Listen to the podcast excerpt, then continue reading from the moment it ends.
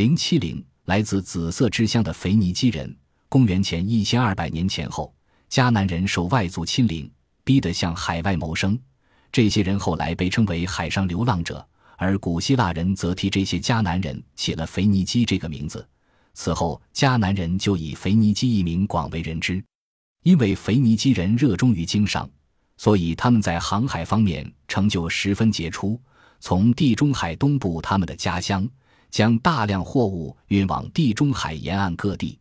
罗马皇帝要买他们的华贵紫色衣料，埃及法老的臣下要买他们的雪松油来处理织物，去裹织法老的木乃伊。所罗门用来修建耶路撒冷的圣殿，建造及布置皇宫，都用得着他们掌握的工匠的技能。他们努力开拓新市场，寻找新的原料产地。他们出直布罗陀海峡，在西班牙和摩洛哥沿海地区建立贸易，而且经常从加的斯附近运回铜和铅矿石。据希罗多德所言，埃及法老奈丘曾于公元前六百年左右组织一支腓尼基远征船队绕非洲航行，由红海出发，三年后经直布罗陀海峡返回，然后。两千年后，欧洲航海家才绕过好望角。希罗多德的说法颇难令人置信，但希罗多德的记载有一个耐人寻味的注释。他说，腓尼基人宣称向西航行时看到太阳在左边，换言之，太阳在北面。令人啼笑皆非的是，希罗多德不相信腓尼基人这些话，但船要绕过非洲南端回航，必须越过赤道。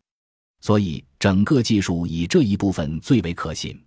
那么，腓尼基人是否也到过英国呢？固然常有人提到这一点，但并无直接证据支持此说。谈到腓尼基人的航海技术，有一个说法更加令人惊讶：说腓尼基人竟然可能到过美洲。深信此说的人举出墨西哥陶土人像面貌与闪族人相似为证。并且指出，有些美洲印第安人崇拜蓄胡子的神，但美洲土人没有蓄胡子的。因此，这些神是否即以蓄胡子的腓尼基人为原型呢？大部分学者都不同意此说。腓尼基人的单层甲板大船虽然有时装上桅杆和帆，但主要靠划桨前进。这种船主要供岛屿之间或离沿岸不远的海上航行之用。例如，前往西班牙矿产丰富的地区的航线上，即遍布补给站和货站，以便船员下锚过夜。腓尼基人也许绕过非洲南端，或分段航行而到英国。然而，冒险横越大西洋可能性不大。腓尼基人善于创新，魅力过人。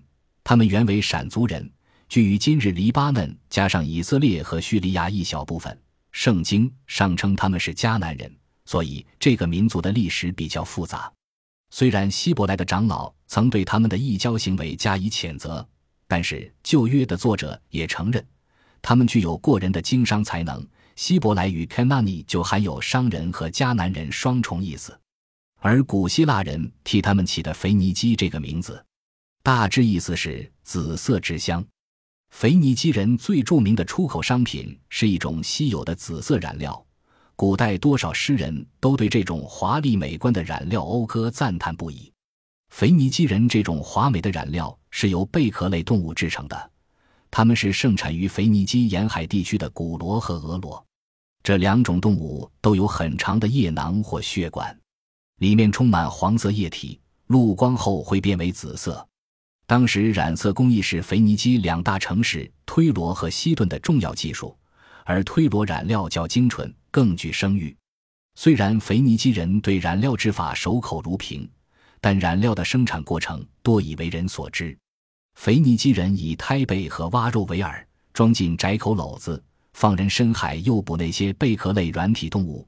一旦捕获贝壳类动物，即将其放进染料坑中，剥下液囊，并捣成浆状，置于铅制器皿内煮，撇除异物，再加入固定的酶染剂，用于染色，可经久不退。染料坑设于民居下风处，因为紫色虽然悦目，但制染料时气味极为难闻。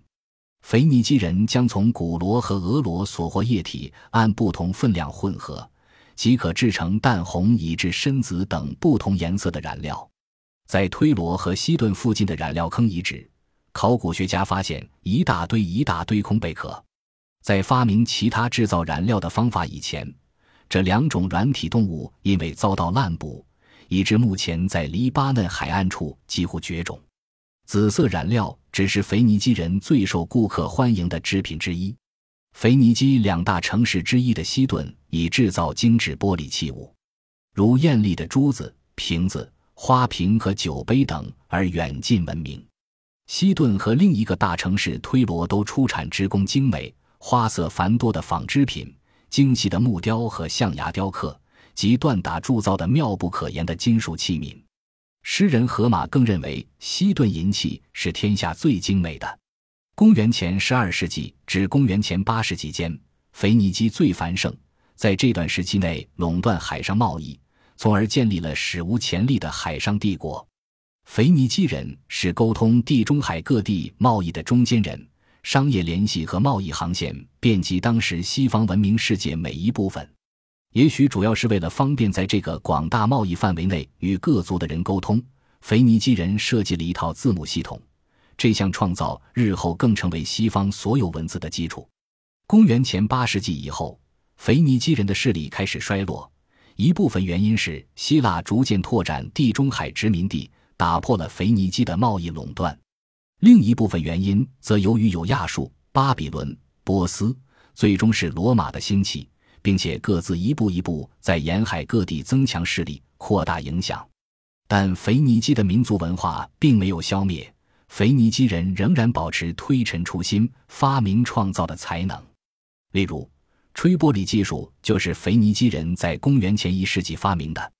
同时，制造紫色染料的方法始终没有失传。罗马帝国的教徒和官员都把用推罗紫色染色的长袍视如拱璧，其他衣饰怎么也难获同等重视，因为紫色代表高雅，是身份的象征，是地位崇高的标志。帝王穿的是全紫色短袖束腰外衣，元老院官员穿的是前有两道紫色垂直条纹的短袖束腰外衣，其他贵族的衣服。也常有一道狭窄紫色垂直条纹自双肩部分向下延伸。腓尼基人制造紫色染料的时期，比罗马帝国的国祚更加长久。本集播放完毕，感谢您的收听，喜欢请订阅加关注，主页有更多精彩内容。